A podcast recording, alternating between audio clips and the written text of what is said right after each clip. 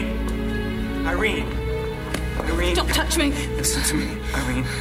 I don't even know who you are. I'm the same person I was yesterday. I can't hear any more of your lies, Jerome. Oh, my name is Vincent. All right, Vincent Anton Freeman, and I'm a faith birth or a degenerate, whatever you want to call it. But I am not a murderer. You're a godchild? But we do have one thing in common. Only I don't have 20 or 30 years left in mine. Mine is already 10,000 beats overdue. It's not possible. You are the authority on what is not possible. Aren't you, Irene? They have got you looking so hard for any flaw that after a while, that's all that you see.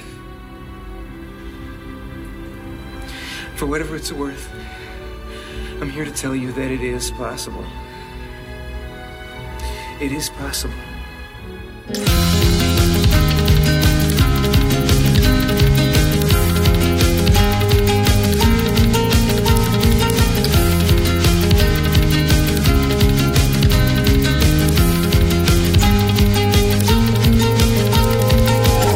Hi, everyone, and welcome to Smoking and Drinking in Space. This is a sci-fi podcast from a couple guys who think they know sci-fi. I'm Jason. I'm Red. And this week we discuss Andrew Nichols' retro sci-fi film that takes a deep look at the possible repercussions of a eugenic society. It's 1997's Gattaca. But first, let's go over some sci-fi news. What do you have this week, Red? It was pretty lean pickings. The only thing I could find, it seems like society has turned against me yet again, or I have simply fallen to the wayside yet again. But whenever I start scoping out science fiction news, I get superhero shit. The superheroes is definitely at the forefront of kind of sci-fi adjacent news right now. I don't see it. I think that they belong in their own category. That's how cool I think superhero stuff is. It's tough. So there's a lot of stuff that I could be reporting on, but I just choose not to because it involves spandex. Well, superheroes, I mean, the superhero genre is kind of a subgenre that crosses over both fantasy and sci-fi. So I would consider it sci-fi news if you've got some superhero stuff. No, I don't. And I've told you why. Oh, okay. It's spandex. All right. It's like, damn, there is a lot of superhero stuff out there. But I did find something that's kind of thrown back into old school sci-fi, and that is they've got a new trailer out for the Godzilla King of the Monsters. Cool. And you're not going to get any more. Yeah, you're not going to get any more sci-fi than Godzilla.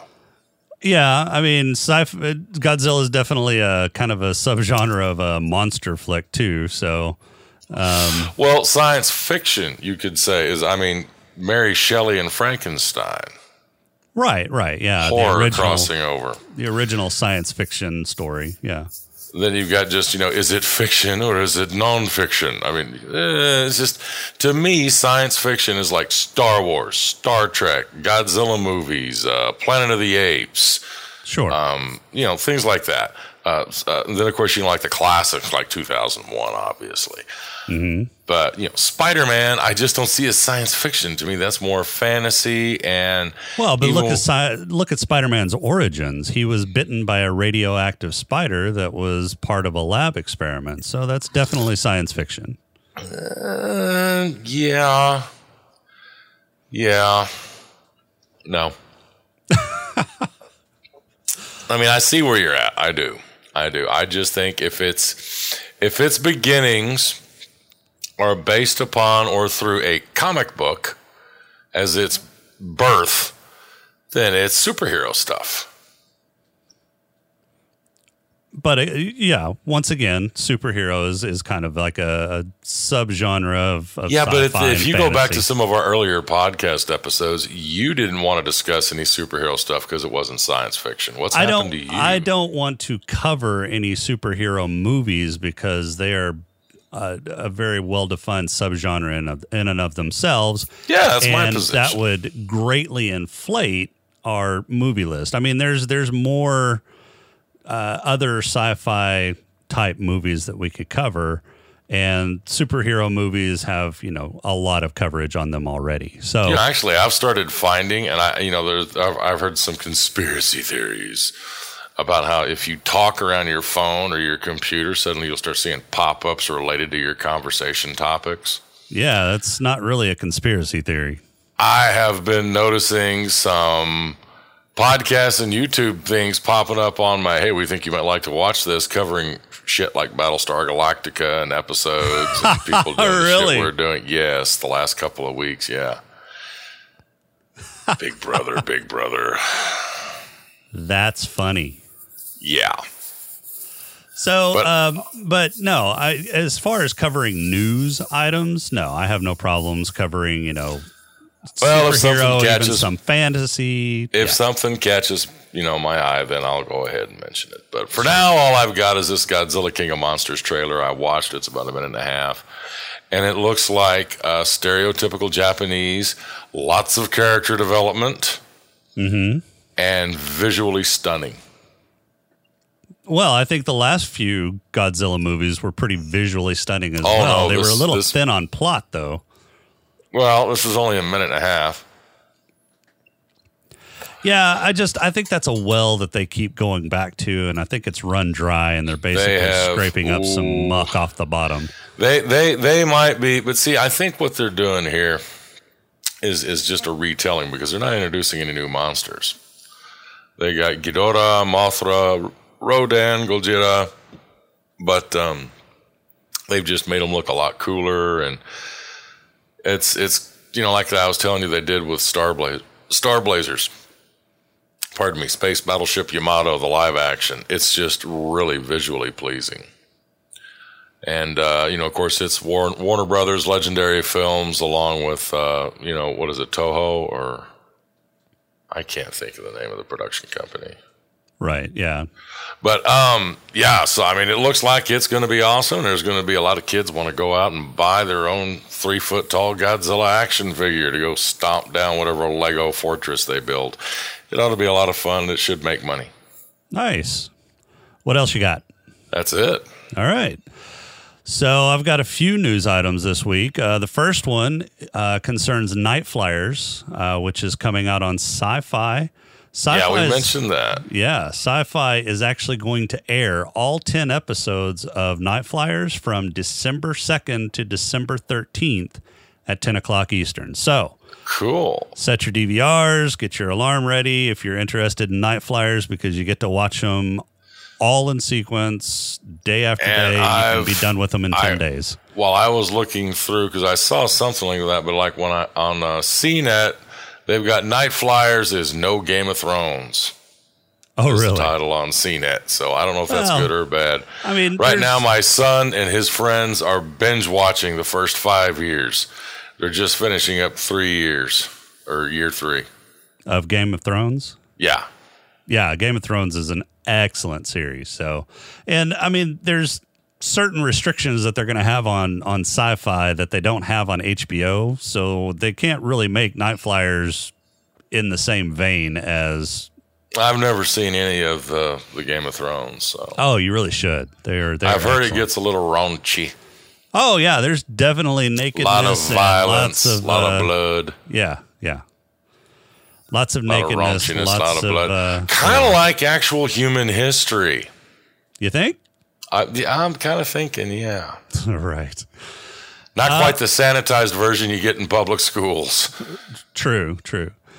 So my next item is that Facebook has signed a deal with Fox to stream Buffy the Vampire Slayer, Angel. Facebook? Whoa. Facebook streams? Yeah, yeah. They've gone into streaming video. So wow, when did this happen? I don't know. I don't use Facebook, so... Oh, well, that's why I don't know. But Firefly is also on that list. So it's Buffy, Angel, and Firefly. They're all for free. This is still not going to get me to go back to Facebook. I can find all three of those series elsewhere and not have to deal with the toxic trash that is Facebook. How do you really feel? Yeah, I should probably stop holding back. I just didn't have any friends. Right. No, those games would remind you of it too. It's like, hey man, if you can get 5 people to sign up, you'll get this bonus booster pack. And I'm like, I don't have my friends. Right. No, I got sick of wading through all the stupid shit that was on my Facebook feed to get to, you know, the one or two nuggets of things that I actually gave a crap about. Yeah, I can understand that. No, I tried MySpace when it was just beginning to die. I thought MySpace was kind of cool. Oh my God, really? MySpace made my eyes bleed and my ears bleed. And then and my computer bleed. They said the Facebook was going to be popular, and I looked at Facebook, and that looked really boring compared to MySpace. It was so USA Today kind of format. There wasn't any kind of eye candy at all. Liberace's wardrobe is boring compared to MySpace. Well, I haven't been on either in, a decade. You haven't been on Liberace's wardrobe in a decade? Oh, yeah. It's been a while. Is MySpace even still a thing? Yeah, I think it is. Wow. But anyway, no, so I just, you know, the thing that bugged me about the Facebook was when I very first got on it, everybody was all keen. It was neat. All these people reconnecting with me that I'd forgotten about. Okay, Grandpa, they haven't called it the Facebook since its inception. Anyway, I thought it was neat, everybody reconnecting, and then I would try and send messages. And I came very quickly to the conclusion that the people that would respond to me and interact with me through this venue were already responding and interacting with me outside of the venue. So I just left. Right. That was like 2009, 2010. So. Yeah, I haven't been on it in many years. So. It's been almost a decade. Yeah. My last news item is the Smithsonian.com has an excellent article on why walking on Lego is more hazardous to your bare feet than walking on glass or coals. Oh, wow. Okay. So they've actually, you know, consulted some professionals and done some analysis and gone through basically why it's different walking on coals, walking on glass, and then walking on Legos. I didn't realize there were actually challenges for, you know, walking on Legos like you walk on glass or coals. Oh, my gosh, you're kidding me. No, there's actually a Guinness World Record for the longest walk on Legos. Oh, man. Yeah, these are the same people that want to make pot legal. It's fascinating. Definitely check out the article. We'll have that posted on our website, smokinganddrinkinginspace.com. Wow. Okay. I'm so confident in humanity's future. All right. Well, that's all I've got this week. Are you ready for the crawl? Yes, absolutely. Let's do it. We can call it, I don't know, say a pod. Crawl. The pod crawl. Pod crawl. Pod crawl. Pod crawl. Excellent. Insert it deep. Pod crawl. Kind of like a space suppository full of information. The preparation of a dust mite buffet screens the audience to filter out anyone too squeamish for this movie of bodily fluids and dandruff. In a future where neonatal genetic testing is the norm, baby boy Freeman is dealt a harsh inherited hand and his dick of a father decides he's not worthy of being his namesake. 2 years later, his designer baby brother is born and the nature versus technology battle begins. Vincent, being the smarter of the two, conceives of a plan to drain his brother of his blood and use it to boost his own physicality like a genetic vampire, but Anton doesn't like sharing, so they go for a swim instead. Vincent eventually tires of the sibling rivalry and, after saving his brother from drowning, sets off to clean toilets and study astrophysics, like you do. An opportunity arises where Vincent gets to trade places with Jerome, also known as Eugene, as in eugenics, as in what this movie is all about, because Jerome had a fight with a Buick and lost. Vincent has to grow up a little, literally, and start thinking out of his right mind, because he's a lefty, but assumes Jerome's persona and life and gets the gig at Gattaca. Hired as a navigator, a week before he is due to launch to Titan, an administrator is murdered and Vincent, as his real self, not his assumed self, is the major suspect due to an eyelash found at the scene. The Bureau of Bodily Fluids and Skin Flakes takes many bodily fluids and skin flakes from many people at Gattaca and from their keyboards and starts the manhunt for the inferior in their midst. Irene, a co-worker so suspicious of Vincent she had her hair analyzed at an eHarmony kiosk, is clued in on his faking after a romantic dinner, dancing, and Vincent going all godchild on a Hoover after a "Show me your genetics, please" raid by the Bureau. This brings the lead investigator of the case, Anton, to Vincent's doorstep, and it turns out it's his little brother. Before Anton can slap cuffs on his big brother, Detective Hugo breaks the case with actual detective work and arrests the administrator. Anton has a final confrontation with his brother and confesses his swimming angst and challenges him to a rematch. While out in the dark, dark ocean, Anton suggests they turn back since they can't see the shore, but Vincent says he's chicken, and Anton says, "No, I'm not. Yes, you are. No, I'm not. Yes, you are. No, I'm Gurgle." Vincent saves his brother again, goes home and readies himself for launch the next day with some sexy time with Irene.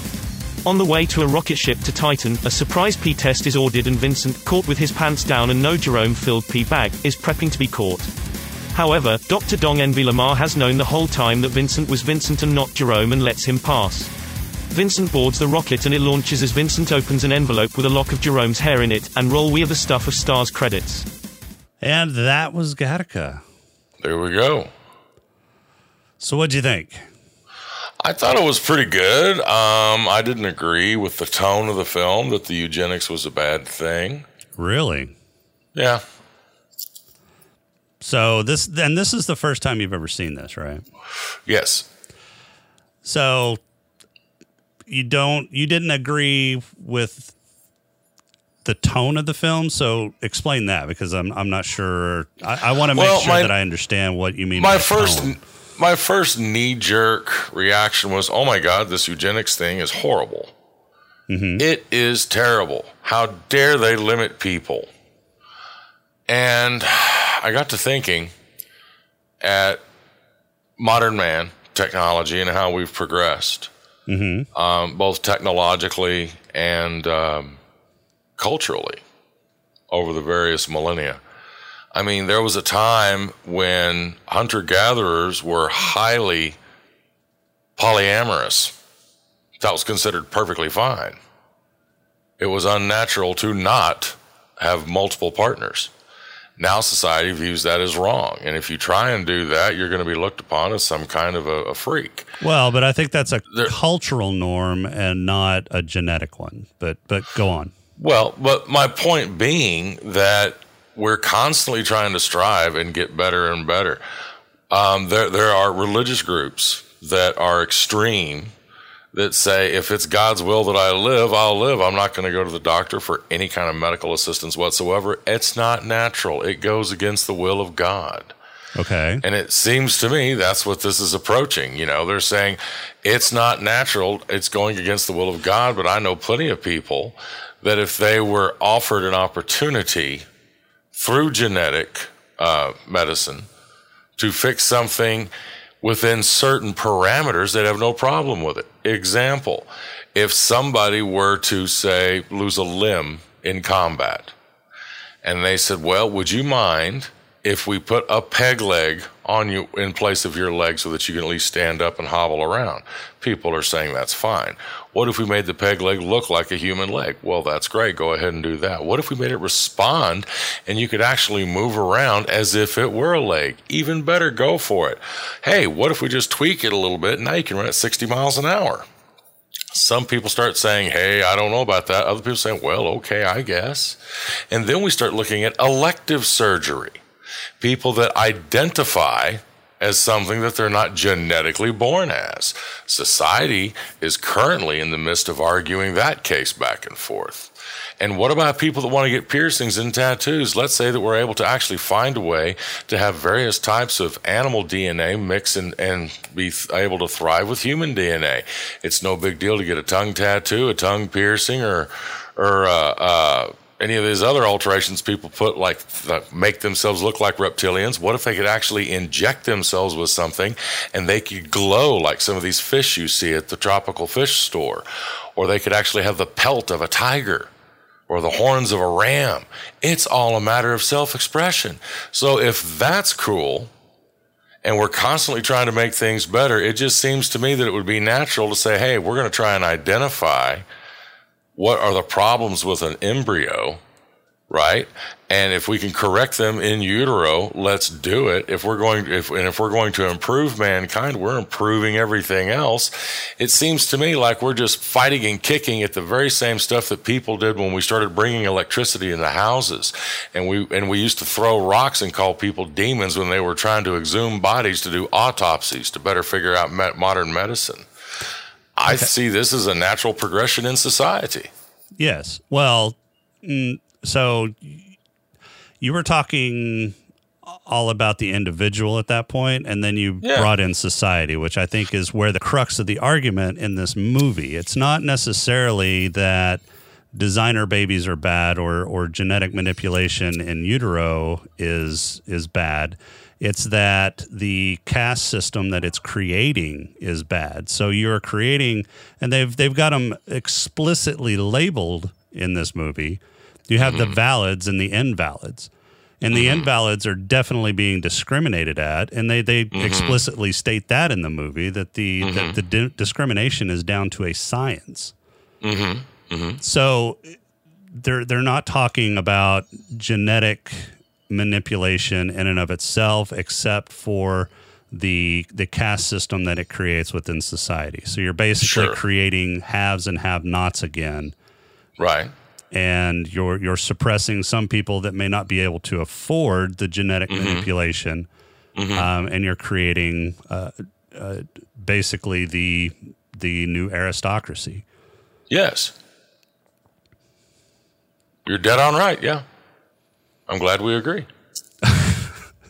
But that's not exactly the same premise that you stated to begin with. I was trying to keep it real brief. I thought I went a little bit long, actually. No, right. I agree. Societies are made up of individuals, and if enough people start doing something, they're going to become a caste. We've got an aristocracy right now. We've got a caste system right now. It's the nature of humanity. I don't know that it's the nature of humanity. I mean, I think going on a while. I think a lot of it has to do with. I don't think that castes are the nature of humanity. I think castes come about from some aspects of human nature and some aspects of, and not necessarily human nature, but cultural beliefs. Yeah. So I mean, there's some societies that don't have, haves and have-nots. A lot of those are smaller and more tribal or communal and get crushed. They don't necessarily get crushed. Native America. Well, so you can't just lump all of Native America into one kind of societal norm. Well, there were various nations, and certainly, and they all had different cultural, social structures. Yes, they did. But look at where they're at now. Well, a lot of that had to do with technological advances. Yes. Wouldn't you say this is a technological advance? It is, but it's a technological advance that could be available to everyone. Ah, but see, where's the profit in that? Yeah, and that goes to a large portion of why there's such a discrepancy now and why we have some sort of implicit caste system now, and that pertains a lot to the human nature of greed. Why is Pop such a popular movie? It was not a popular movie when it came out. Yeah, it's got a big cult following now. Yes, it does. It's such a popular movie now. Yes, there's a lot of people that refer back to it. I was doing an interesting little read on some stuff about how they were using this at the University of Texas in some sociology classes. Right.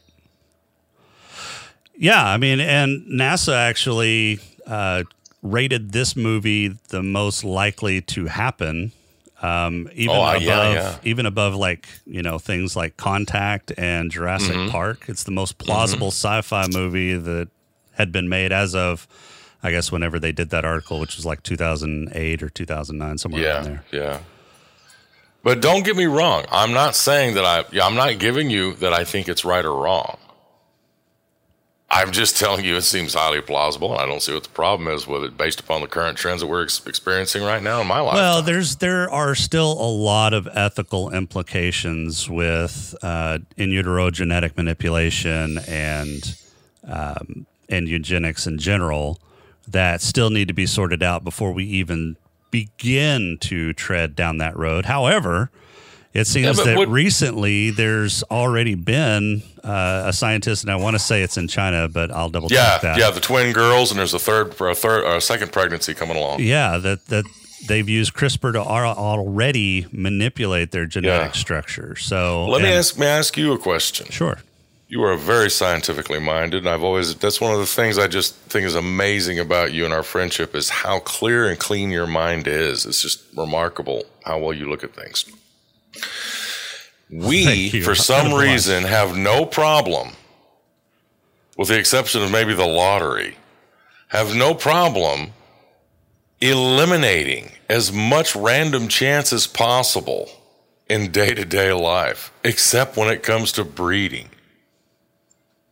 Well, I mean, we have quality control on clothing manufacturing, auto manufacturing. What about human manufacturing? So, and we do actually have that now. We have in utero genetic testing for, genetic diseases that we can detect.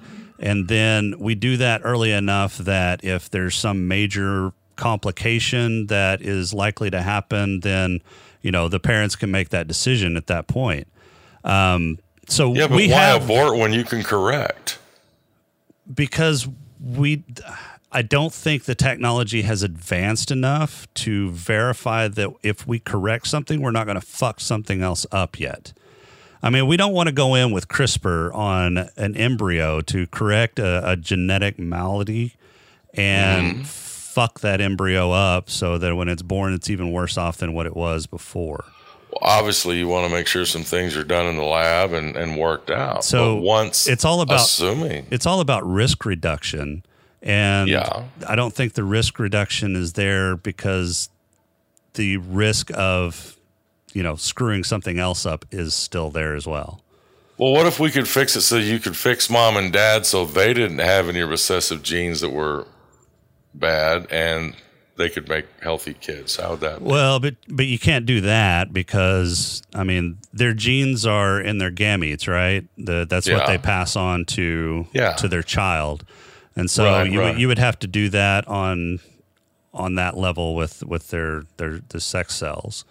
And you could do that with, I guess, in vitro fertilization, which is what they did in this movie. Exactly. But again, you're still manipulating with things that I don't think we're quite there yet. I don't think we're at the point where we can say, yes, we can manipulate this gene. But the movie, though.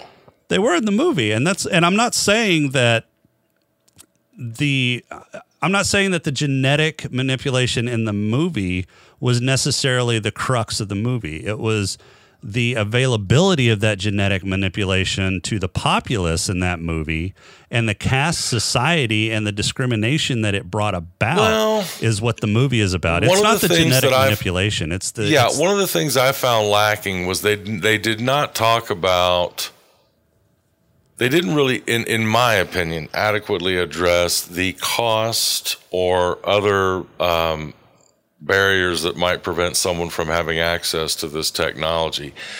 It was a choice by the parents, or at least by one of the parents. Mom talked dad into just going for it in the back of the car.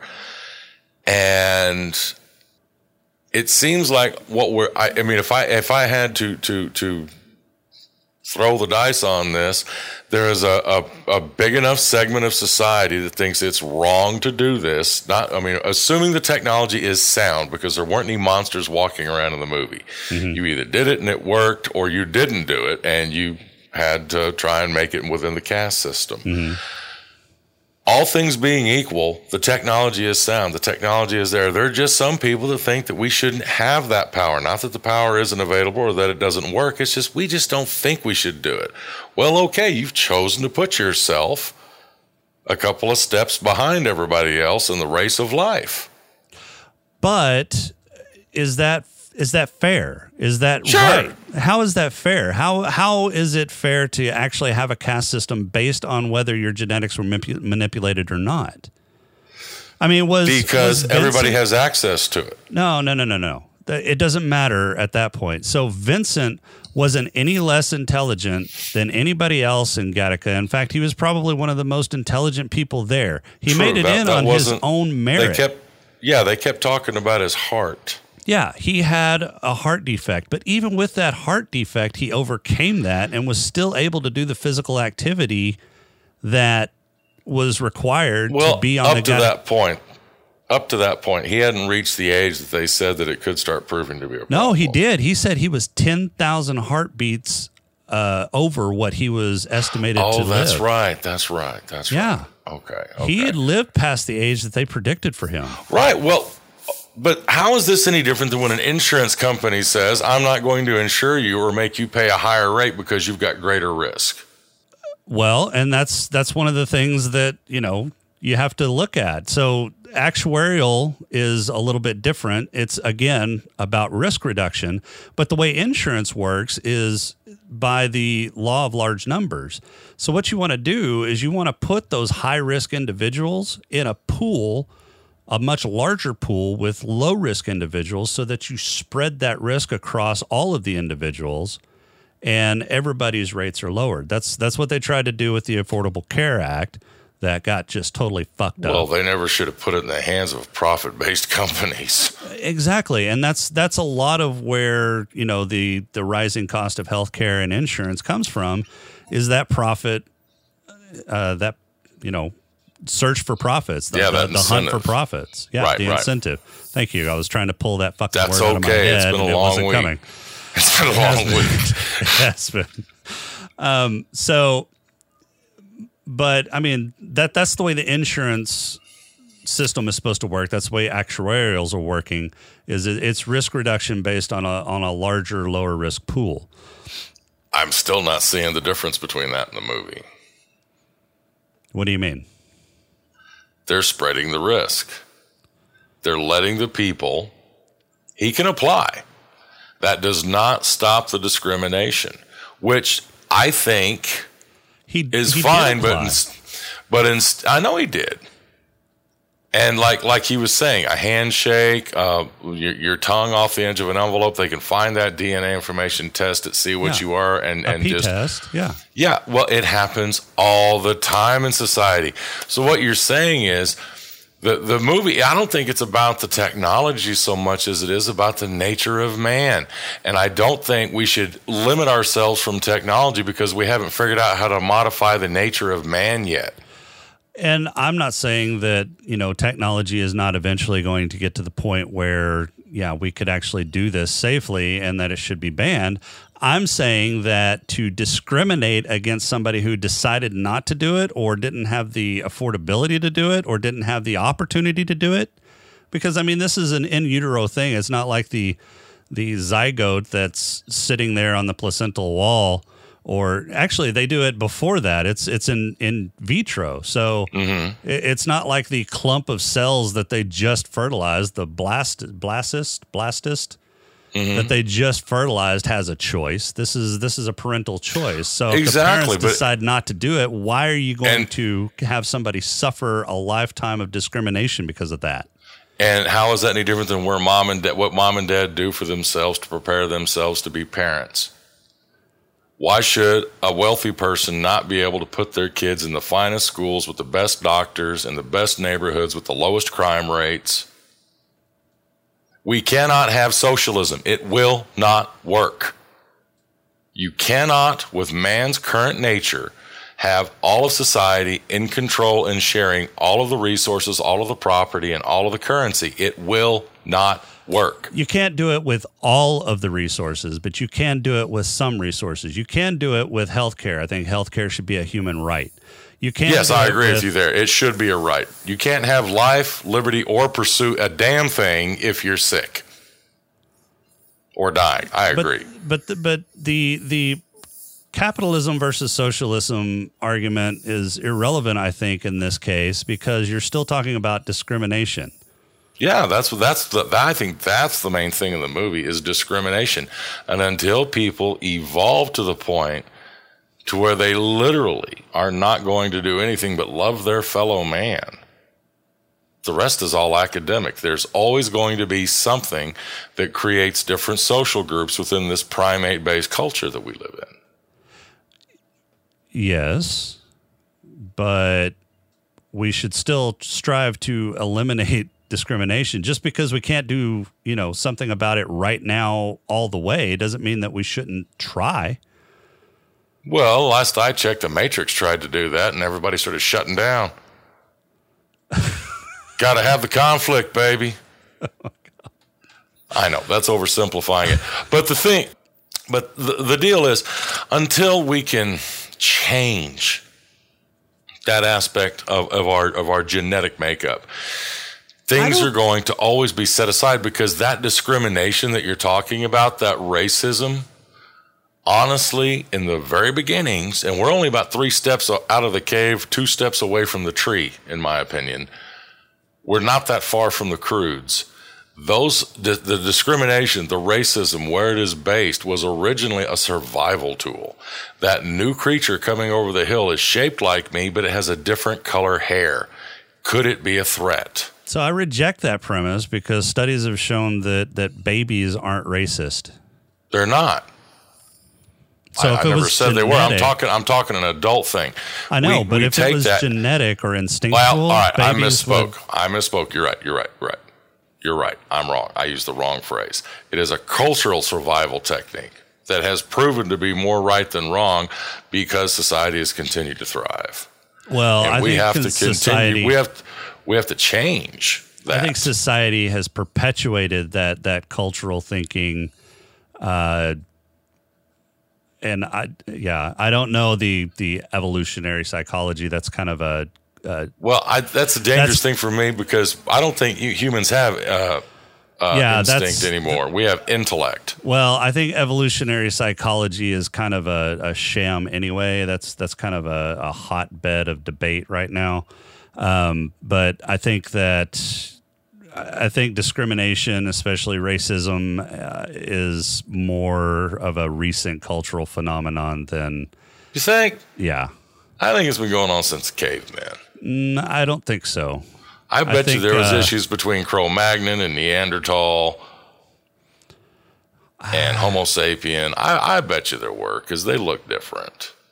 Well, I could see people doing that. Maybe. I don't even know. I can see some people being drawn to it. They find that interesting. We don't have writings from back then, because that was prehistory. But I mean, just I can only base it upon what we are. And one of the things that we have proven through science is that the way the human mind observes and processes data is so highly inefficient, we have to have machines do it for us. Well, I mean, certain sensory inputs, yes. Yeah. So, I mean, we're all flawed in that regard, but I really do, since the movie did not address a cost or any kind of inhibition, it was simply, do you want to do it or not? It's not like society was mandating it and he was an illegal birth. That would have opened up a whole new box. So that even makes why is there such discrimination? I think it goes back to the insurance adjusting thing. More of a crux, because... Well, but it's not just at Gattaca. So even NASA screens their astronauts for health maladies, right? And I can understand that. You don't want somebody up on the space station suddenly having a heart attack that you could have predicted, because that causes a major medical and, you know, certainly, emergency, and they could put other people in danger. Right. And so you want to reduce that risk. I can understand certainly. That. But did you see they wore 3 fucking piece suits onto a rocket going to Titan? Yeah, no, I knew you were going to go there. It's not like this is not just some routine. And they've got some kind of G-force compensator going on too, because his hair, his face wasn't moving. And they had a launch like every other day. There were 4 different launches in the week span that this movie took place on. Yeah, so this is a routine flight that they're taking. This is something they do all the time. So it's not like they need to have such rigorous screening as what they do at NASA at this point.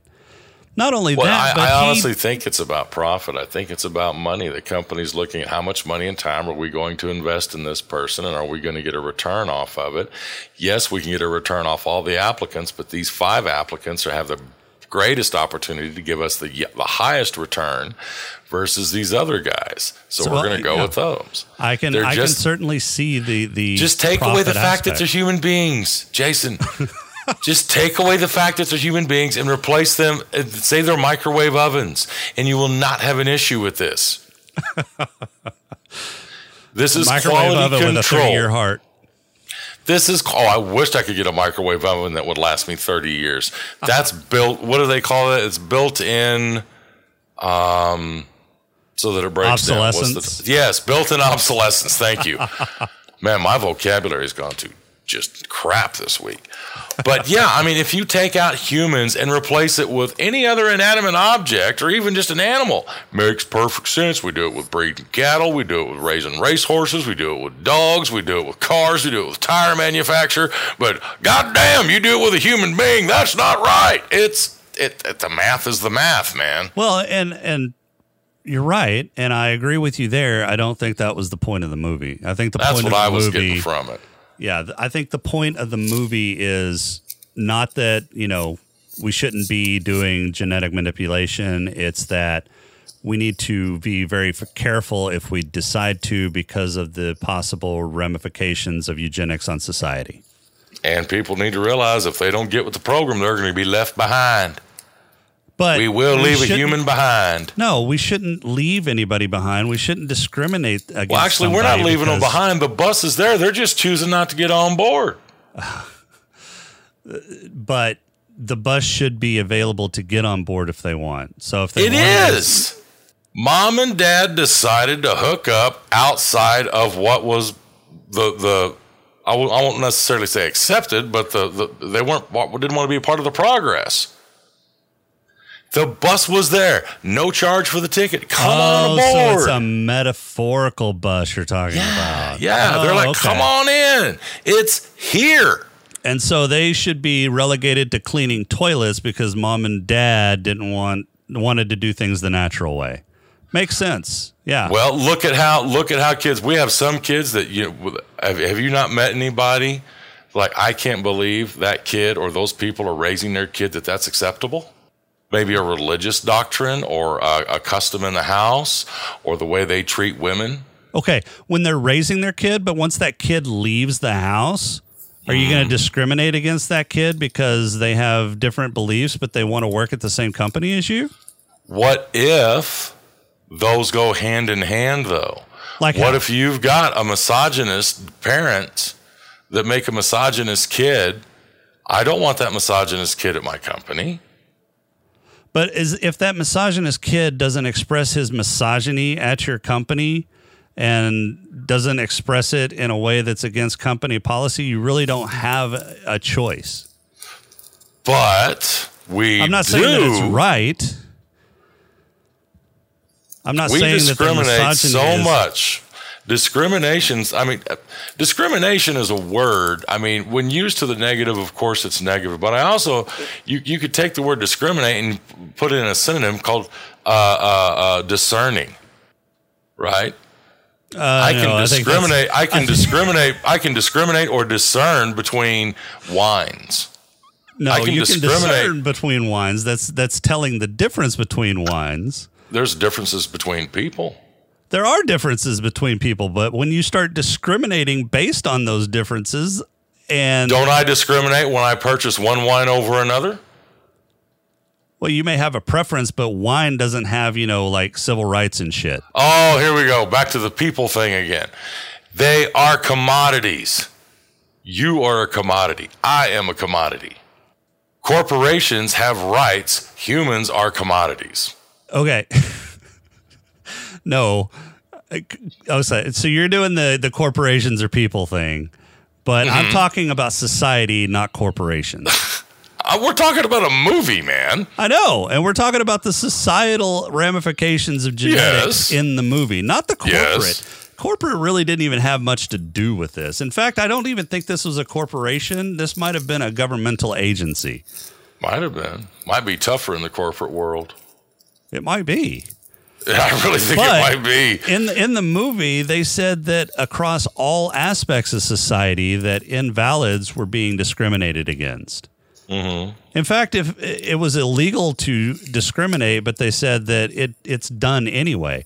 In fact, to get in the Gattaca building, you had to give a blood sample that told if you were a valid or invalid. Oh yeah, when my discrimination was out on display. When my grandmother was alive, she had the house rentals, and if she saw somebody come up, she could not discriminate who she rented to, but she could certainly raise the price of that rent on a moment's notice during an interview. She didn't like the way somebody looked. The house might go from $500-$600 a month up to $1,000. And if she got caught doing that, she could have gotten busted. And the movie also said if they got caught doing it, they could get busted for it. But it still happened. But we're talking on a micro scale with your grandmother and a macro scale on the society of the movie. Or like how women don't make as much money as men in America. Yeah. That's a macro scale, not a micro. It is. Do you think that's right? No. Well, then why are you arguing for the pro? Equal work for equal pay, because work is simply output and production. This is talking about the most effective part in the machine. When we're talking about equal pay for equal work, we're talking about the finished products already produced. If this person can make as many boxes as that person, they should not be discriminated against based upon their gender. It's all about profit. But the whole point of the movie is that an invalid did the equal work as all of the valids, but he would have been discriminated against if he hadn't done what he did, because which was he's take a on the persona of another valid. Right, because I don't want to put a 30,000-mile worker on my car. I want a 70,000-mile worker on my car.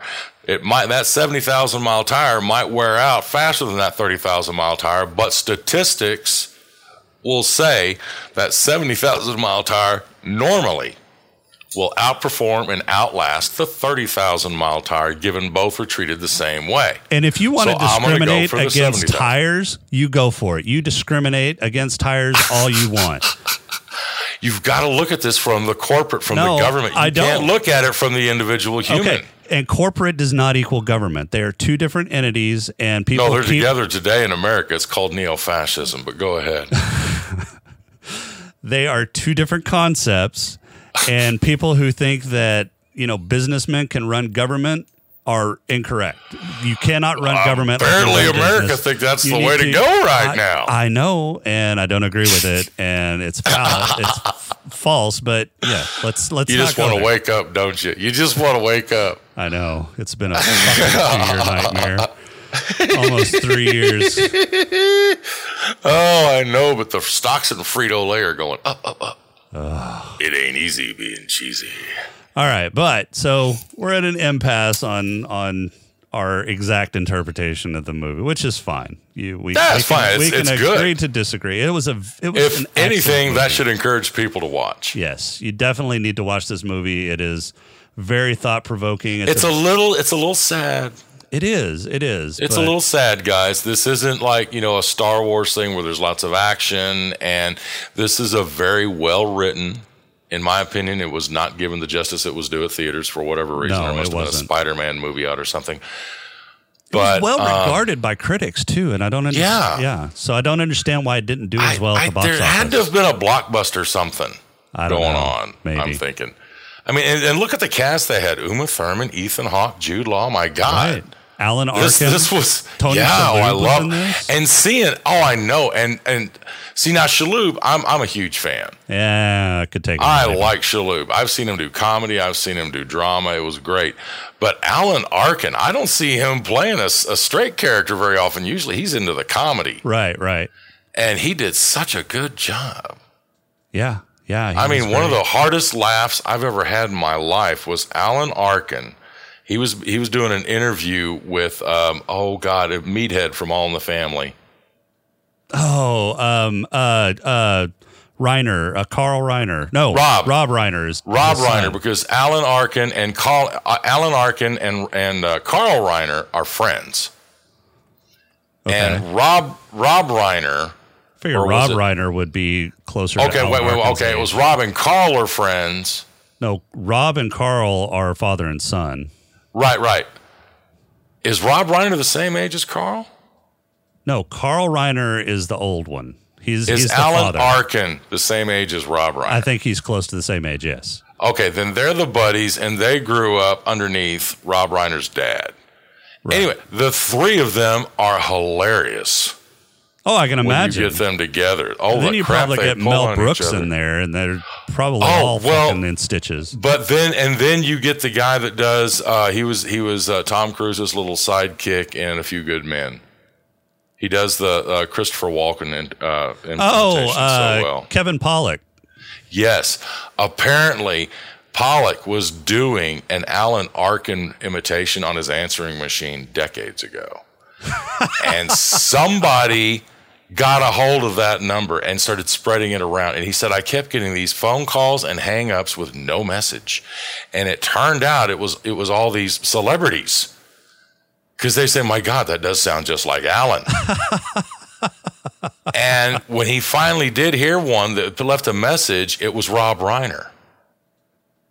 And he was like, my God, that sounds just like my buddy. And then he's like, oh, that's amazing. And then he realized, oh, my God, that's Rob Reiner on my phone. I went to go answer it, and he'd already hung up. But then he got lucky because Carl, Dad, called. And he snatched up the phone, and they got to talking. And apparently his dad finally got Alan Arkin to call and listen to the machine. And he left a message, and it's like, I can't even begin to do an Alan Arkin. But it was so funny. I was about to soil myself. But then to see him playing such a just straight, dark, almost apathetic character. Oh, I know. Yeah, Alan Arkin is an extremely great actor. And the Reiners, God, you got to think. I mean, I haven't seen anything they've touched I haven't liked. Right.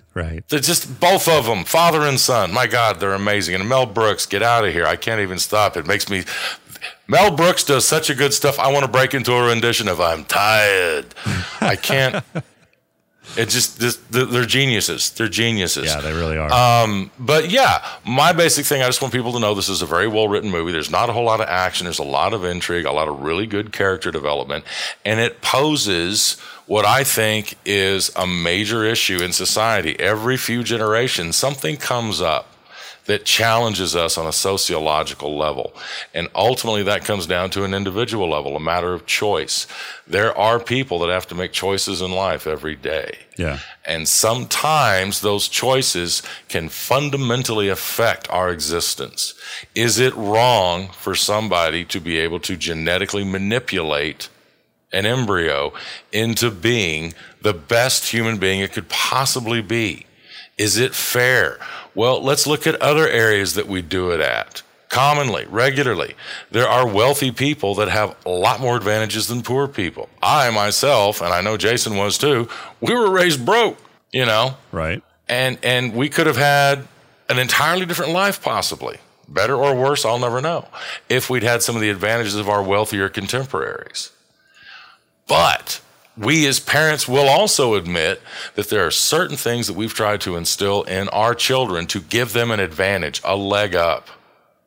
And I personally, without playing devil's advocate, because I do a lot of that on the show, I'm not playing devil's advocate here. I'm being dead serious.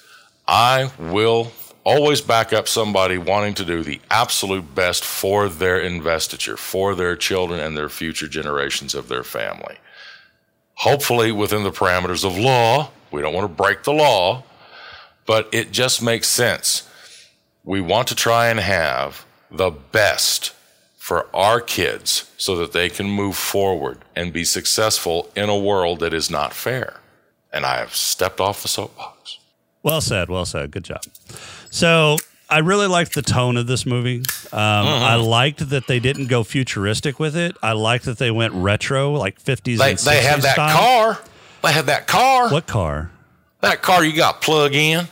Well, yes, all the cars had electric engines, but they were all 60s models cars. But they let us drive them, too. Yeah. They weren't them auto-driving things. All of the architecture was, postmodern architect. This was a very, very well done movie in terms of tone and set design and costuming. All the costuming was very retro, and it's just a beautiful movie, well written, all all the way around. Well, acted. Well, and I have to admit, I like the lapels and the ties.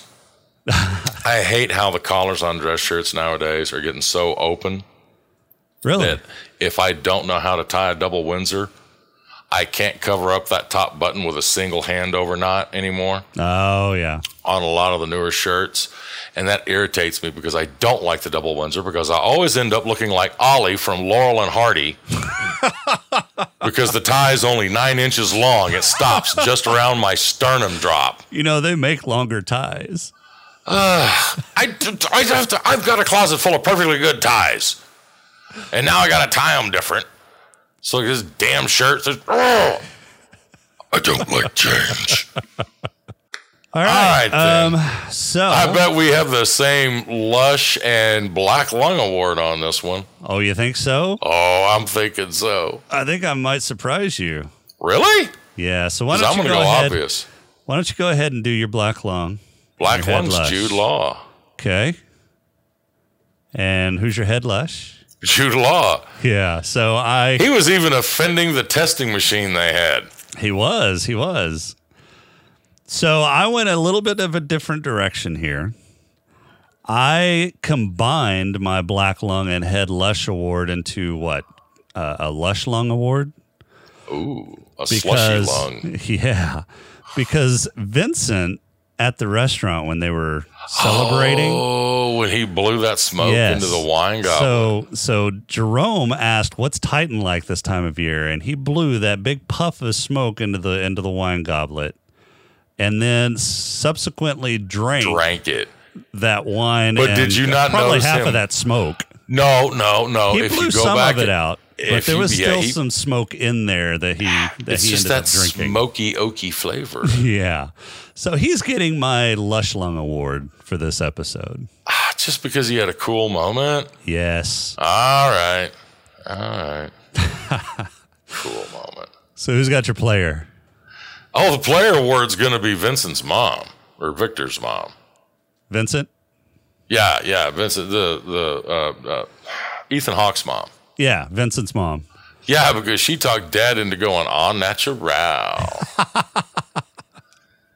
Peel that pork skin off and let's get primal. That's right, with it. In the back of a Buick. Yeah, baby. Actually, my first time was in the back of a Buick. Oh, it was of course great. It would be. It was. You never saw the 73 LeSabre, but it had room. It had room enough for me and one of the few that didn't run away screaming in the night. She was actually there by choice. Nice. Yeah, she thought I was great. Then I found out she was nuts. So my player award is going to go to Irene because she had Vincent's character wrapped so far around her finger that he had to dodge traffic without his glasses to get over to the other side. Dude, that's not even fair. Uma Thurman's got you and I like that right now. Oh, yeah. I would. Are you kidding me? Yeah. Yeah. I would do it. She's gorgeous. Why didn't she park on the other side of the fucking highway? I don't know. Maybe it's about how the lighting can hit those amazing eyes. I don't know. It might be because, she's just a work of art. All right. Who's got your Purple Hippo? Purple Hippo Award. I'm staying with Jude Law. The dude put himself in an incinerator, man. Yeah, he did. That was a very Buddhist moment. I mean... Oh, man, I can't... God, being able to sit there and... Oh, wow. What a way to go. It's terrible. I mean, we could do a thesis just on the self-loathing the man was experiencing to contemplate that, much less go through with it. I know. Oh. Yeah, that's... But yeah, he's got my Purple Hippo. I really hope the character... was able to find some release in self-immolation because that's wow. Yeah. I would have much preferred just drinking myself to death. You know, I mean, there's other ways you could have gone. Let's start snapping the filters off those Marlboros. Yeah. Or actually, traveling and drinking yourself to death, but right. Or maybe pleasuring yourself to death. Too much good food, too many beautiful women, too much nice loud music. He was definitely a very broken character. Bless his heart. I mean, I felt it halfway through the movie. I actually just seeing him, just his physical nonverbal communication was enough to bring down the lighting. Oh, I know. The acting in this movie was tremendous. I mean, it really was. I would put this up against something like some of the greats people talk about, like Casablanca, which I really think is a bit overdone, overtouted. But this was really very well done. I mean, I lost track of time. Yeah, I mean, this is probably one of the best movies that we reviewed, so... All right, what about you? Your purple hippo. So my purple hippo is gonna go to Vincent. So you went Jude Law with 3. I went with Vincent for 3. So because he dodged traffic without his glasses to get over to Uma Thurman, you know that was definitely a scene. Yeah, but what sane heterosexual man wouldn't? Yeah, again, you're right. It's Uma Thurman. But look at the stuff he did. I mean, talk about chasing your dream. Oh, yeah. I mean, breaking your legs and then extending them. Right. So I think they do that. I mean, I think that's an actual procedure that you can do. It is. I know some. I've heard of some little people that go through that. I think they use cadaver bones for that. But yeah, I mean, he definitely wanted this. Well, they can also do it with him. I imagine they went with cadaver bones because when they brought out that circular saw. But a lot of times, what they'll do is they'll literally just fracture the bones. They'll already have those look like driving struts to me on the outside of the legs, and they'll just do micro fractures, and then you just crank a little bit on each side, and it just stretches the bone, and then it knits, and then you crack it again, and then you stretch. Yeah, and so they basically ossify the bone as they elongate them. Yeah, yeah. I've heard about that procedure being used on some little people, but boy, man. Yeah. So I mean, I think that's another kind of theme of the movie is even with all of the cards, you know, in their hand, all of the winning cards in their hand, those that were valids didn't have the drive and motivation to necessarily succeed. I mean, look at Jerome. He was bred to be a champion swimmer, and he got silver, and it crushed him. Mm-hmm. He basically was dealt a winning hand and didn't have the motivation to see it out. He was inferior. Oh, my God. I was wondering when you were going to bring out the German. I thought you were going to do it a lot earlier because of the pod crawl whenever I said genetics, please. But oh, God. It was so hard to bite my tongue. But no, but see, at the same time, this happens a lot with kids even today. I don't know that you could pass that off just, you know, being unique to this particular experiment. No, it's not. There are kids that like make straight A's all the way through public school. They get to college, hit some real competition, and they just can't handle it. They get a B and they jump off a tower. Yeah, yeah. You know, I mean, it's tragic. It's absolutely tragic.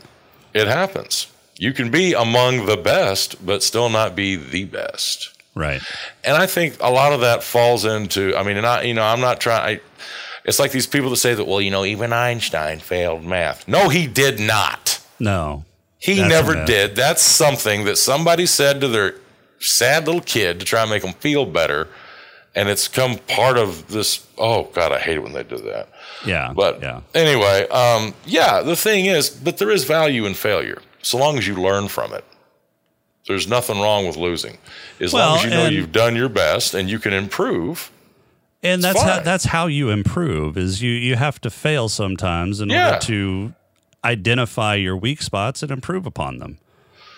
And so, you know, I wouldn't necessarily say that it was the procedure and this thing that made him want to kill himself and ruin his life, because it could have just as easily been something else, because that occurs in our current society even now.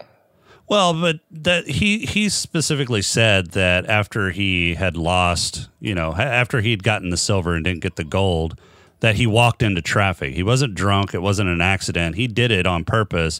And then he ended up fucking that up and didn't kill himself. So right. Well, probably a little bit of survival instinct kicked in on a subconscious level, I would think. Maybe, but I mean, we're in the movie, we're led to believe that he wanted to end it at that point, and it just didn't happen. So he had to make do, and he finally kind of altruistically, you know. I just thought of something. What? I just got taken back to 11th grade English literature. Did they have English back then? They did, yes. Thank you. Professor Ukla would get his Captain Caveman limb out and point to the handprints on the wall. You shit. Unfrozen caveman English teacher. Captain Caveman. But yeah, no. Random chance with the births.